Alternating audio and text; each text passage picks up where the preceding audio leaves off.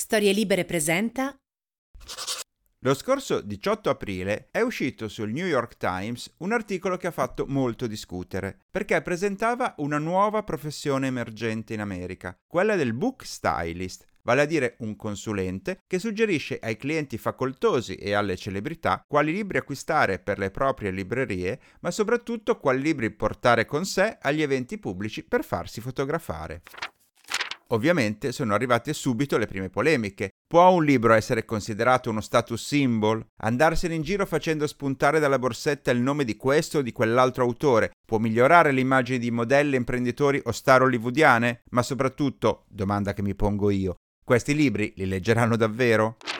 Le opinioni sono abbastanza divise. Ci sono coloro che trovano questa cosiddetta nuova professione agghiacciante e del resto alcuni book stylist non si vergognano di ammettere candidamente che vengono pagati per arredare le librerie delle ville di questi VIP scegliendo volumi le cui copertine si adattano ai colori della casa. Ma c'è anche chi non trova nulla di particolarmente scandaloso nel concetto di un consulente di lettura per le celebrità, che del resto possono contare già su figure come il mental coach per il loro benessere spirituale o il personal trainer per mantenersi in forma. Quindi cosa ci sarebbe di così sbagliato in un professionista che le guidi verso le letture giuste? Intanto gli effetti di questi nuovi guru del libro cominciano a farsi notare, come nel caso della modella Gigi Hadid, fotografata con una copia dello straniero di Camus in mano, o la giovane Kendall Jenner del celebre clan Kardashian, sorpresa a leggere il saggio Stanotte sono un'altra di Chelsea Hodgson, di cui guarda caso abbiamo parlato proprio nella scorsa puntata.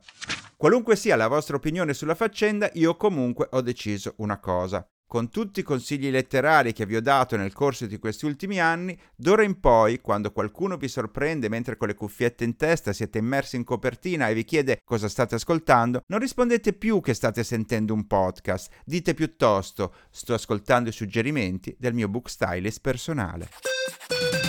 Sono lo scrittore Matteo Bibianchi e questo è Copertina, un podcast dove si spacciano consigli di lettura. Vi preannuncio che oggi avrete una lunga lista di libri al termine di questa puntata, per cui ho deciso di limitare i miei suggerimenti personali. Del resto lo sapete, noi bookstylist siamo così, un po' imprevedibili, e possiamo anche decidere di parlare soltanto di due libri nelle nostre letture in corso. One. E passiamo da un dibattito recente a un dibattito vecchio come il mondo, e cioè se abbia senso attribuire un genere o un sesso alla letteratura e parlare di letteratura femminile, letteratura gay, letteratura maschile, dal momento che in teoria ogni libro aspira al numero più ampio di lettori possibili e senza alcuna distinzione. Detto questo, però, sarebbe del tutto ipocrita non riconoscere come certi temi o certi stili siano quasi naturalmente più apprezzati da un pubblico rispetto che a un altro. Ho fatto questa premessa perché il primo libro di cui vi voglio parlare oggi a me sembra che abbia il suo lettorato ideale proprio nel pubblico maschile, perché mette in scena un aspetto oggettivamente poco frequentato dalla letteratura, ossia l'amicizia l'amore profondo fra uomini, quei legami che si creano in genere nell'adolescenza e che rimangono saldissimi per tutta la vita, tra due ragazzi che diventano grandi insieme potendo contare sempre l'uno sulla fiducia e l'affetto dell'altro. È quello che racconta Effimeri, l'ultimo romanzo dello scrittore scozzese Andrew O'Hagan, tradotto da Marco Drago e pubblicato in Italia da Bonpiani. È la storia di due amici, James, che è un tipo più riflessivo e sensibile anche a causa di una situazione familiare molto problematica, e Tully, estroverso, creativo, provocatore, in grado di trascinare l'amico in ogni tipo di avventura.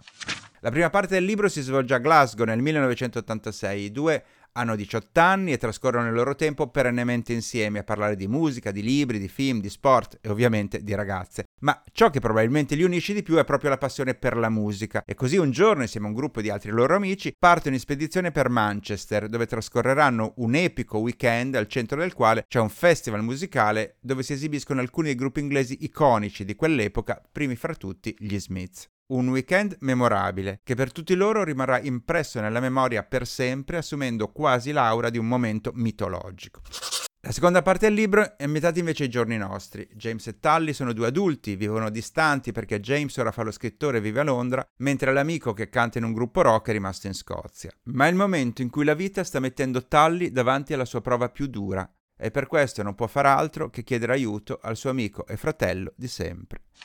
Il pregio di Effimeri è quello di raccontare le due facce di quella che è la vera amicizia profonda, fatta di momenti spensierati e indimenticabili, così come di momenti strazianti, ma affrontati sempre con il supporto l'uno dell'altro. E se la prima parte del romanzo è una specie di esaltazione degli entusiasmi e del cazzeggio giovanile, la seconda è in grado di toccare questioni etiche e morali molto profonde, portando il lettore più volte sull'oro delle lacrime, ma senza mai perdere lo spirito esuberante che caratterizza lo stile dei suoi due protagonisti. Se si avvicina il compleanno del vostro migliore amico, sappiate che questo è un bellissimo regalo da fargli.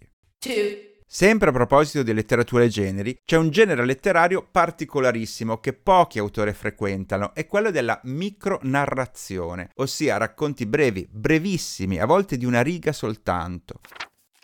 Occorre un enorme dono della sintesi e una grande creatività per affrontare una simile sfida, ma come sapete qui a copertina questo tipo di sfide ci piacciono proprio. Ed è per questo che vi consiglio Teatro di Cenere, dell'autore spagnolo Manuel Moiano, tradotto da Antonio Candeloro per Del Vecchio Editore. Moiano in patria ha collezionato moltissimi riconoscimenti e la critica lo apprezza per la sua capacità di coniugare un universo fantastico con una lingua molto accurata e precisa, forse dovuto anche alla sua formazione dal momento che è laureato in ingegneria. Teatro di Cenere raccoglie ben 100 micro racconti, in un volume che non arriva neanche a 150 pagine. I protagonisti e le sue storie non potrebbero essere più diversi tra loro, dal domestico al barbone, dall'architetto di successo al tiranno di una nazione immaginaria, dalla casalinga che fa la spesa al supermercato al killer che si appresta a compiere i suoi delitti più efferati. L'effetto che si ha leggendo queste storie è quasi paradossale, perché in poche righe sembrano intravedersi storie molto più ampie, come se nella vita di questi personaggi fossero racchiusi interi universi. Si potrebbe quasi dire che ciascuna di queste pagine può contenere lo spunto per un intero romanzo, ma in fondo il bello è anche questo, che non è necessario leggere altro e bastano poche righe per raccontarci già tutto. O al contrario, per non dirci quasi niente, ma suggerirci immense possibilità. E per darvi un assaggio vi leggo il racconto più breve della raccolta, che si intitola Incidente ed è composto da una sola riga. La mano mozza che giace sull'asfalto indossa il braccialetto della fortuna. Insomma, avrete capito che se vi piacciono i libri che escono dall'ordinario, in grado di regalarvi sorprese ad ogni pagina, Teatro di Cenere è quello che fa per voi. Fidati di chi ne sa.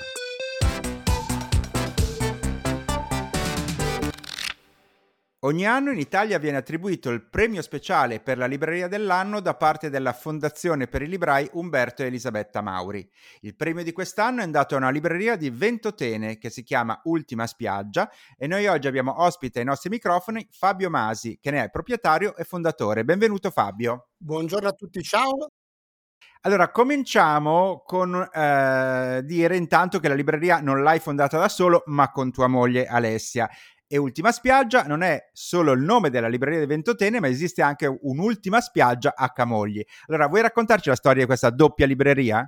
Sì, eh, nasce da una comune passione che io e mia moglie abbiamo per i libri, eh, ci conosciamo fin da bambini, anzi non ricordiamo il giorno esatto in cui abbiamo fatto amicizia perché eravamo entrambi così piccoli in quel di Ventotene che abbiamo perso, come dire, memoria di quel primo incontro ma siamo sempre cresciuti insieme durante l'estate a Ventotene, coltivando quindi l'amore per l'isola che mh, mhmm, rappresenta per entrambi le, le, radici. I nostri nonni erano partiti da, da lì in cerca di fortuna e, e avendo questo amore per la lettura e per i libri è stato quasi un tutt'uno eh, pensare e immaginare la prima libreria a Ventotene, nonostante tutti ci sconsigliassero di farlo perché ci, i parenti più stretti ci dicevano ma cosa volete vendere a Ventotene? Chi è che comprerà mai libri a Ventotene? E in realtà abbiamo avuto la forza e la tenacia di andare avanti per questa idea,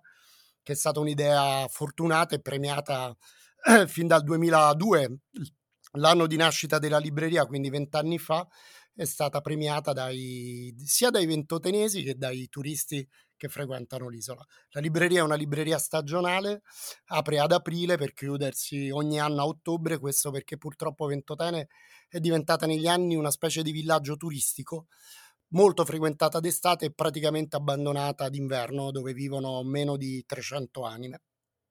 Quella di Camogli nasce dal fatto invece che la, la nostra gavetta da librai è avvenuta qui in Liguria, dove viveva e dove è nata mia moglie Alessia, eh, perché come dicevo prima i nonni si trasferirono in cerca di fortuna in Liguria e eh, da sempre siamo innamorati di questa realtà che è Camogli che in, in qualche modo ci ricorda Ventotene, anche è una specie di Ventotene sulla terraferma per noi. E esisteva già una libreria qui, una libreria Remender che si chiamava il Portolano, eh, che aveva avuto però vicende non particolarmente fortunate e quindi quando abbiamo avuto la possibilità di subentrare a loro l'abbiamo fatto e questo è avvenuto nel 2011 e quindi esiste un'ultima spiaggia che è aperta tutto l'anno a Camoglia e un'ultima spiaggia stagionale a Ventotene. E come mai proprio Ventotene è stata premiata come libreria dell'anno? Beh, perché è curioso trovare una libreria così come loro l'hanno definita, dove trovi anche quello che non cerchi, cioè una libreria molto assortita, una vera libreria su un piccolo scoglio di appena 3 chilometri, perché l'anima di quella libreria è un'anima molto spiccata, molto forte, è una libreria che si poggia su tre uh, argomenti eh, particolari che sono i libri di mare, ha una sezione dedicata al mare e alla nautica rara in Italia, perché poi fondamentalmente è un paese curioso il nostro, dove esistono pochissime librerie specializzate di mare, nonostante noi si sia circondati dal mare. Dico soltanto che non esiste una libreria specializzata né a Genova né a Napoli, che sono due delle grandi patrie eh, delle, delle vicende italiche, delle vicende italiane sul mare. E, e, quindi chi eh, ama andare per mare, soprattutto chi ama andare in barca a vela, spesso eh, fa sosta a Ventotene per ammirare le bellezze dell'isola, per conoscere meglio l'isola, ma anche per venire a rifornirsi di libri presso l'ultima spiaggia. E devo dire che il, si è creato un rapporto con, con questi mh, mhmm, marinai straordinari, marinai lettori, veramente molto bello. E gli altri due argomenti sono quello per um, una buona sezione per bambini e, ed è una delle gioie vedere i bambini dell'isola, i bambini dei turisti giocare assieme nella libreria. Racconto sempre che uno eh, degli avvenimenti che si ripete quasi quotidianamente è vedere genitori eh, che cercano per la piazza dell'isola dove è situata la libreria i loro figli, che si preoccupano del fatto di non trovarli e che un loro grande sorpresa poi li trovano in libreria a giocare con i libri, che è una cosa che neanche loro avrebbero mai e poi mai immaginato. Anzi, li rimproverano a volte del fatto di, di, non essere stati avvisati che entravano in libreria come se la libreria fosse un luogo di perdizione. E, e infine, perché Ventotene ci sono i libri sull'isola di Ventotene e di Santo Stefano, che è l'isolotto di fronte. E detta così può sembrare una cosa banale, in realtà sono libri molto difficili da trovare, nonostante la storia di queste due isole sia una storia incredibile, che si è sempre legata con la storia più grande, quella nazionale. Già in epoca romana a Ventotene venivano esiliate, anzi Ventotene nasce così come luogo di esilio al femminile, lì venivano eh, mandate al confino solo donne della famiglia imperiale, delle diverse famiglie imperiali che erano al potere a Roma, quando una donna cadeva in disgrazia spesso e volentieri veniva mandata lì e in alcuni casi uccisa a Ventotene, come nel caso di Ottavia, la prima moglie di Nerone. Ora, e quindi ci sono tutti i resti di epoca romana che sono molto molto importanti. Ma in realtà la storia di Ventotene poi si lega anche a una storia sovranazionale. Mhmm, ricordo a tutti, ma magari lo sapete già, che a Ventotene è stato pensato, scritto questo grande sogno che si chiama Unione Europea. L'idea di Europa esisteva già prima, ma nell'accezione moderna viene in qualche modo buttata giù, pensata e ideata da Spinelli, Rossi e Colorni durante la seconda guerra mondiale, quando Ventotene diventa il principale luogo di confino in Italia. Ben 800 antifascisti erano lì imprigionati ed erano quasi esclusivamente quadri dirigenti dei partiti antifascisti.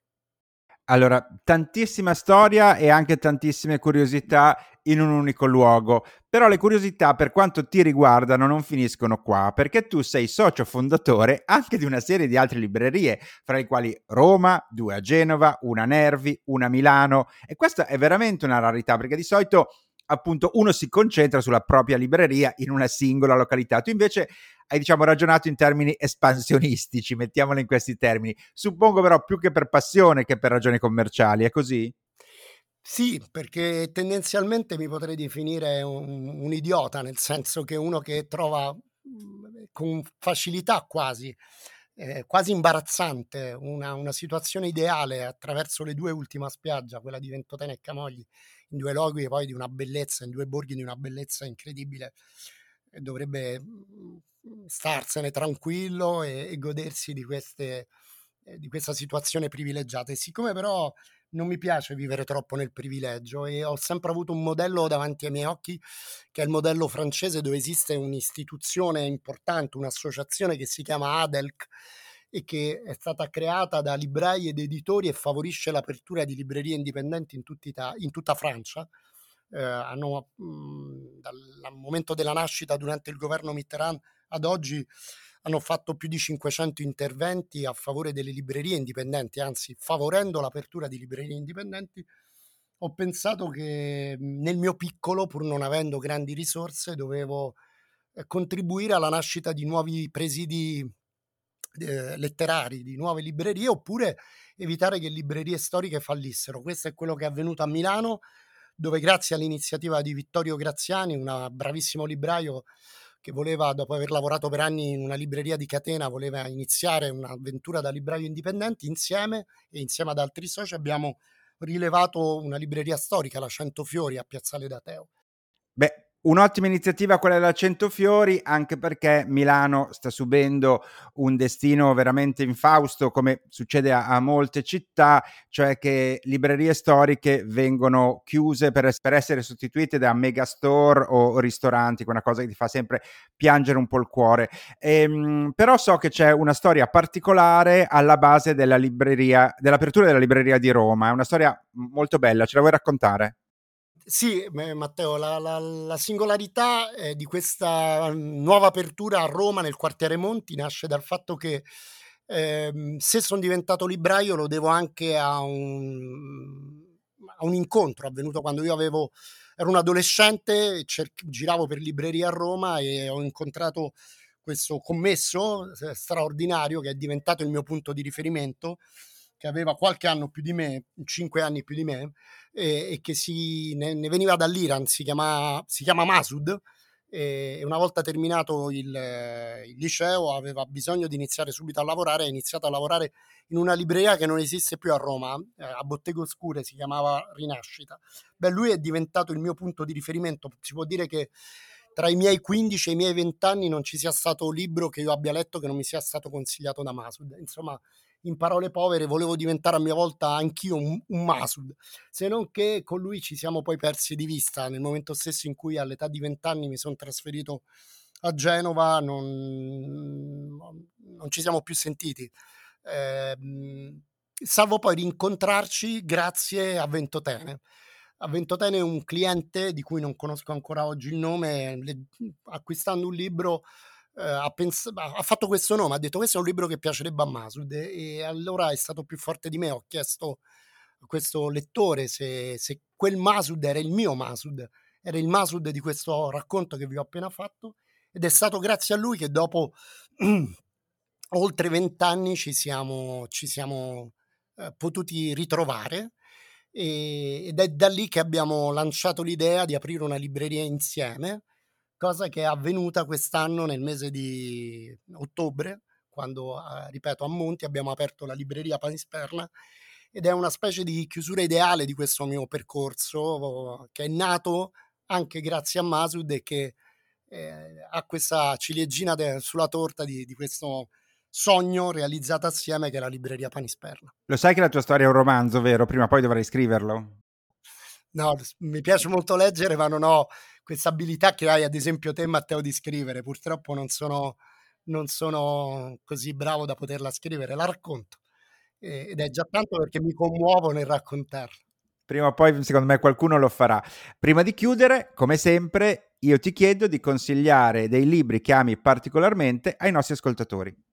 Non posso che non iniziare consigliando un libro legato alla mia isola, alla mia prima esperienza da libraio che è la, la, la, pedina di vetro di una mhmm, professoressa di un liceo classico, che purtroppo non è più tra noi, Tavassi la Greca, ed è pubblicato da un piccolo editore romano di Renzo.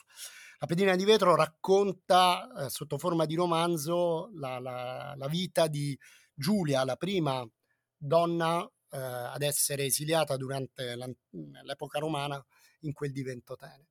E, ed è un romanzo molto affascinante, molto coinvolgente eh, e molto ben scritto. E quindi è un richiamo a quelle che sono anche le mie radici, oltre a un consiglio di buona lettura, che è la cosa più importante.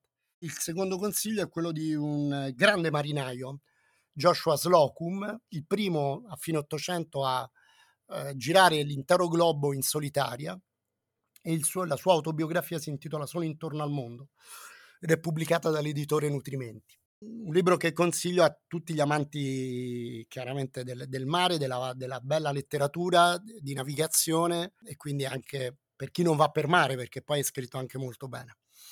Infine Richard Powell. Richard Powell è uno scrittore degli anni 50-60 che diede alle stampe un, volume molto simpatico e divertente eh, che si intitola Don Quixote Made in USA, pubblicato una prima volta in Italia dall'editore Garzanti e finalmente ristampato dall'editore eh, Marcos in Marcos. Dico solo che questo libro è stato il testo su cui si basò Woody Allen per scrivere la sceneggiatura di un film passata la storia che è Il dittatore eh, dello Stato libero di Bananas.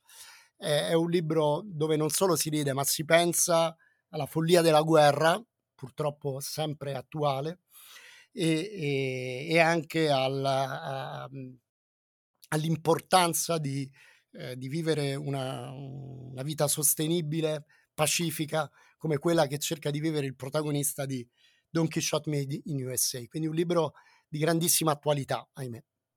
Grazie per questi consigli, tra l'altro quello di Powell era un libro di cui volevo parlare proprio in questo podcast e sono contento che l'abbia fatto tu. Credo che ci sentiremo ancora perché così a occhio mi sembra che le tue avventure libraie siano spunti per molte altre conversazioni, quindi per ora ti saluto ma in attesa di sentirci anche presto altrove. Buona navigazione tra le pagine dei libri. Culture Club. Ha preso il via proprio in questi giorni un nuovo progetto editoriale che trovo particolarmente interessante. Si tratta di una nuova casa editrice che si chiama Tetra e non è un nome scelto a caso, dal momento che il numero 4 gioca un ruolo fondamentale per l'intera operazione. Ma ci racconta meglio di cosa si tratta e come il 4 rientra in questo progetto l'editore e grafico di Tetra, Luca Verducchi, che è in collegamento con noi. Ciao Luca. Ciao, buonasera, grazie a voi. Allora, spiegaci che cosa c'entra il 4 e che cos'è Tetra. Devo dire la verità, siamo partiti un po' dal formato dei libri. Ci piaceva fare un libro che fosse anche come oggetto diverso da quello che di solito si vede sui, sui banchi delle librerie e quindi partire da un progetto di un libro quadrato. Eh, da lì abbiamo deciso di impostare tutta la, la narrazione della nuova casa editrice appunto intorno al numero 4 partendo di, dal nome che appunto è appunto Tetra che è un chiaro riferimento al numero 4 quindi quattro uscite quattro volte all'anno di quattro autori diversi costeranno 4 euro e ovviamente di, parliamo di racconti, racconti brevi e comunque altre forme brevi come per esempio piccoli saggi o altre divulgazioni sempre in formato breve. Sappiamo che i racconti sono un po' lo spauracchio dell'editoria italiana perché si dice sempre che non vengono. Voi addirittura fate un'intera casa editrice basata solo sui racconti o comunque sulle narrazioni brevi. È una sfida, è una follia o pensate che ci sia spazio di manovra in questo settore? È una sfida, una follia spero di no, ecco. Però insomma credo che lo spazio di manovra ci sia perché il, la forma racconto oggi che spesso viene appunto, come, come, giustamente dicevate, bistrattata, in realtà ha spazio di movimento perché è un, anche uno, uno, specchio dei tempi, dei tempi moderni, una, una forma eh, veloce, molto fruibile, anche per chi spesso lamenta il poco tempo per, eh, per leggere e in questo caso non ha più, non ha più scuse per, per non leggere. In questo caso, appunto, come dicevamo, si parla poi di raccontini veramente, veramente brevi, si parla di 60-70 pagine di autori comunque anche affermati sulla, diciamo, riguardo la piccola e media editoria italiana. Mi sembra interessante il fatto di tenere un prezzo così basso, cioè come hai detto 4 euro, di creare queste quattro uscite annuali che rappresentano evidentemente un progetto innovativo, ma anche abbordabile da un punto di vista economico. E forse suscitano anche un certo istinto da collezionismo, cioè io ce l'avrei già l'istinto di collezionarli. Voi l'avete pensato anche in questi termini? Sì, esattamente. Infatti, il, ehm, partendo dalle, dalle, grafiche, insomma, eh, mi sento di dire abbastanza accattivanti, passando poi per il fatto che i testi eh, sono, i volumi sono tutti numerati. Eh, strizzano anche l'occhio un pochino al, al collezionismo. Infatti cercheremo anche mh, di incentivare eh, la vendita diciamo a gruppetti, no? come chiamiamo così, per ogni, per ogni uscita, eh, quattro, i quattro autori venduti tutti insieme. In questo stiamo pensando di eh, ipotizzare anche qualche iniziativa qualche possibilità di offerta. Ecco.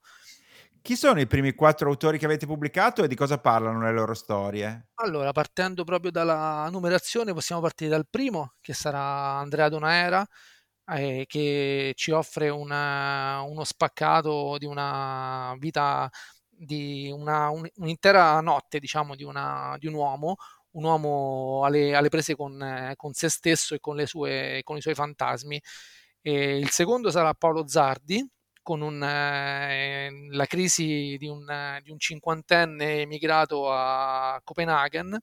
Poi avremo Valerio Aiolli, che con un racconto molto sfizioso dai, dai toni un po' hard-boiled, eh, che strizza l'occhio al, un po' il, appunto, a quel, um, quel, genere poliziesco anche degli anni 70, eh, però ovviamente con eh, un, un, fare moderno. E in ultima, ma non ultima, Manuela Canepa, con eh, un racconto fantastico eh, sia nel, come giudizio che come tematiche perché è un, un racconto un po' weight diciamo che gli amanti del, di un certo stile gotico tipo Shirley Jackson secondo me sapranno molto apprezzare. Bene, sono già eh, quattro uscite eh, evidentemente molto diverse tra loro e quindi diciamo che la varietà è assicurata. Ci puoi per caso già anticipare quali saranno alcuni dei prossimi autori delle uscite future? Sì, qualcosina possiamo, possiamo anticipare. Dal, nelle prossime uscite avremo sempre eh, degli autori della, della, piccola e della media editoria, ma anche un pochino più conosciuti, and- anche andando a sfiorare gli autori della, della, grande. Avremo anche Moresco, eh, Giorgia Tirbuiani, eh, Petruccioli, insomma poi avremo un, un sacco di, di, sorprese, Ilaria Gaspari, e poi non voglio anticipare altro, insomma, via. Io sono già fan di questo progetto e non vedo l'ora di collezionare anche eh, le uscite seguenti. Eh, per chi volesse scoprirne di più, saperne di più, eh, c'è un, un, sito internet, una pagina Instagram, un indirizzo che possiamo dare ai nostri ascoltatori? Sì, abbiamo un, anche se non nati, abbiamo già un, un, sito dove è possibile ovviamente acquistare anche i nostri libri che è www.tetraedizioni.com e una pagina Instagram sulla quale vi invito a seguirci che è chiaramente Tetra Edizioni. Va bene, vi seguiremo. Eh, tra l'altro, Andrea Donaera, che è stato il vostro primo autore, è stato intervistato settimana scorsa qui eh, da noi perché è anche diventato libraio nel frattempo. Quindi torna tutto in un grande disegno di vino. E in bocca al lupo per questa attività e ci sentiremo per i prossimi Tetra. Grazie a voi per lo spazio e buon lavoro. E ci sentiamo. Sgoccioli.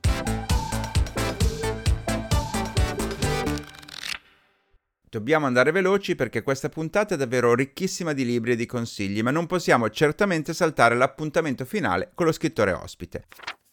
Stavolta si tratta di un giornalista e saggista, Michele Masneri, firma di punta del quotidiano Il Foglio, e del quale ricordiamo anche il reportage sulla Silicon Valley intitolato Steve Jobs non abita più qui, pubblicato da Delphi, e la biografia Stile Alberto su Alberto Arbasino, pubblicata da Quadlibet. Sentiamo che libro ha scelto di suggerire agli ascoltatori di copertina.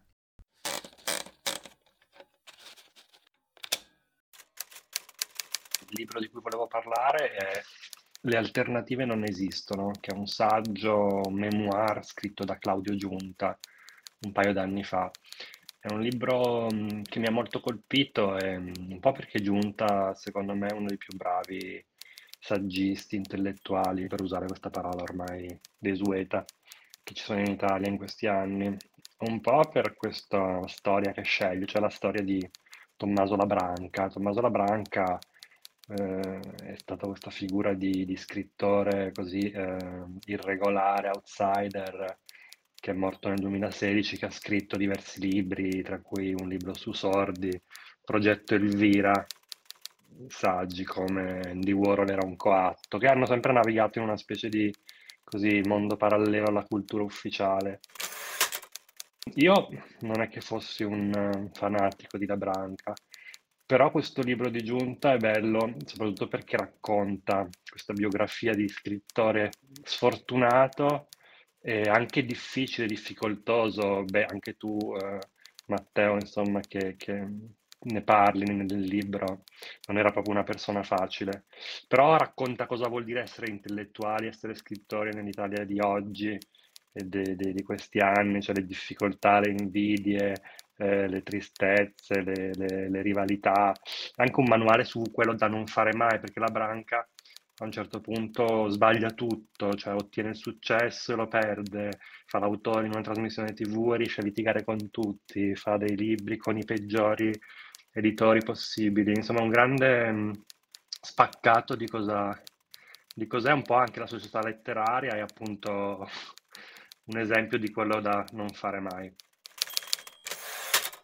In effetti conoscevo bene Tommaso Labranca, un genio culturale e una personalità molto complessa, e come avrete sentito leggendo questo libro troverete anche una mia testimonianza all'interno. Ringraziamo quindi Michele Masneri per questo suggerimento e andiamo con il riepilogo. Io vi ho parlato di Effimeri di Andrew Hagan, Bompiani, Teatro di Cenere di Manuel Moiano, del vecchio editore. Il libraio Fabio Masi della libreria Ultima Spiaggia di Ventotene, premiata come libreria dell'anno, ci invita alla lettura di La pedina di vetro di Tabassi la Greca di Renzo Editore. Solo intorno al mondo di Joshua Slocum, Nutrimenti. Don Chisciotte USA di Richard Powell, Marcos y Marcos. Luca Verducchi, editore della nuova casa editrice Tetra che pubblicherà quattro racconti ogni quattro mesi, ci ha presentato i primi volumi di questa edizione, che sono La notte delle ricostruzioni di Andrea Donaera, L'ultimo racconto di Paolo Zardi, X Una caccia di Valerio Aiolli e Quel che resta delle case di Emanuela Canepa. Infine, lo scrittore Michele Masneri ci ha consigliato la lettura di Le alternative non esistono, la vita e le opere di Tommaso Labranca, scritta da Claudio Giunta per Il Mulino. Questo è tutto per oggi, ma noi non ci ritroveremo fra 15 giorni come sempre. Stavolta ci sarà una pausa un po' più lunga perché in mezzo mi trasferirò con Storia Libere al Salone del Libro di Torino. Ci risentiamo fra un mese perché a noi book stylist ogni tanto abbiamo bisogno di queste pause più lunghe. Ciao! Ciao.